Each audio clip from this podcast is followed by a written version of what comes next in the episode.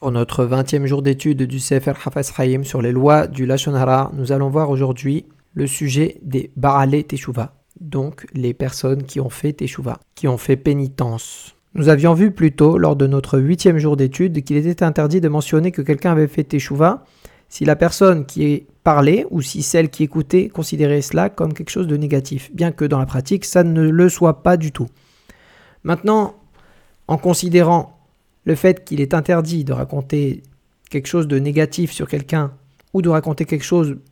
qui, même si elle n'est pas négative, est susceptible d'engendrer un dommage, du tort ou d'offenser la personne dont on parle, il reste toutefois autorisé de dire que quelqu'un a fait teshuva si et seulement si, en plus du fait que la personne qui parle et que celle qui écoute ne voit pas ça d'un mauvais œil,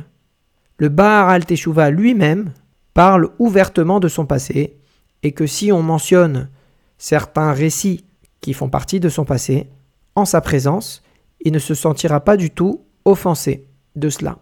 Ou bien,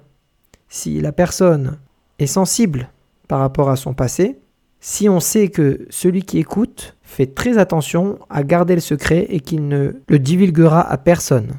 Pour résumer, on a le droit de dire de quelqu'un qu'il a fait échouva si ça ne le dérange pas, ou bien si la personne qui entend ce secret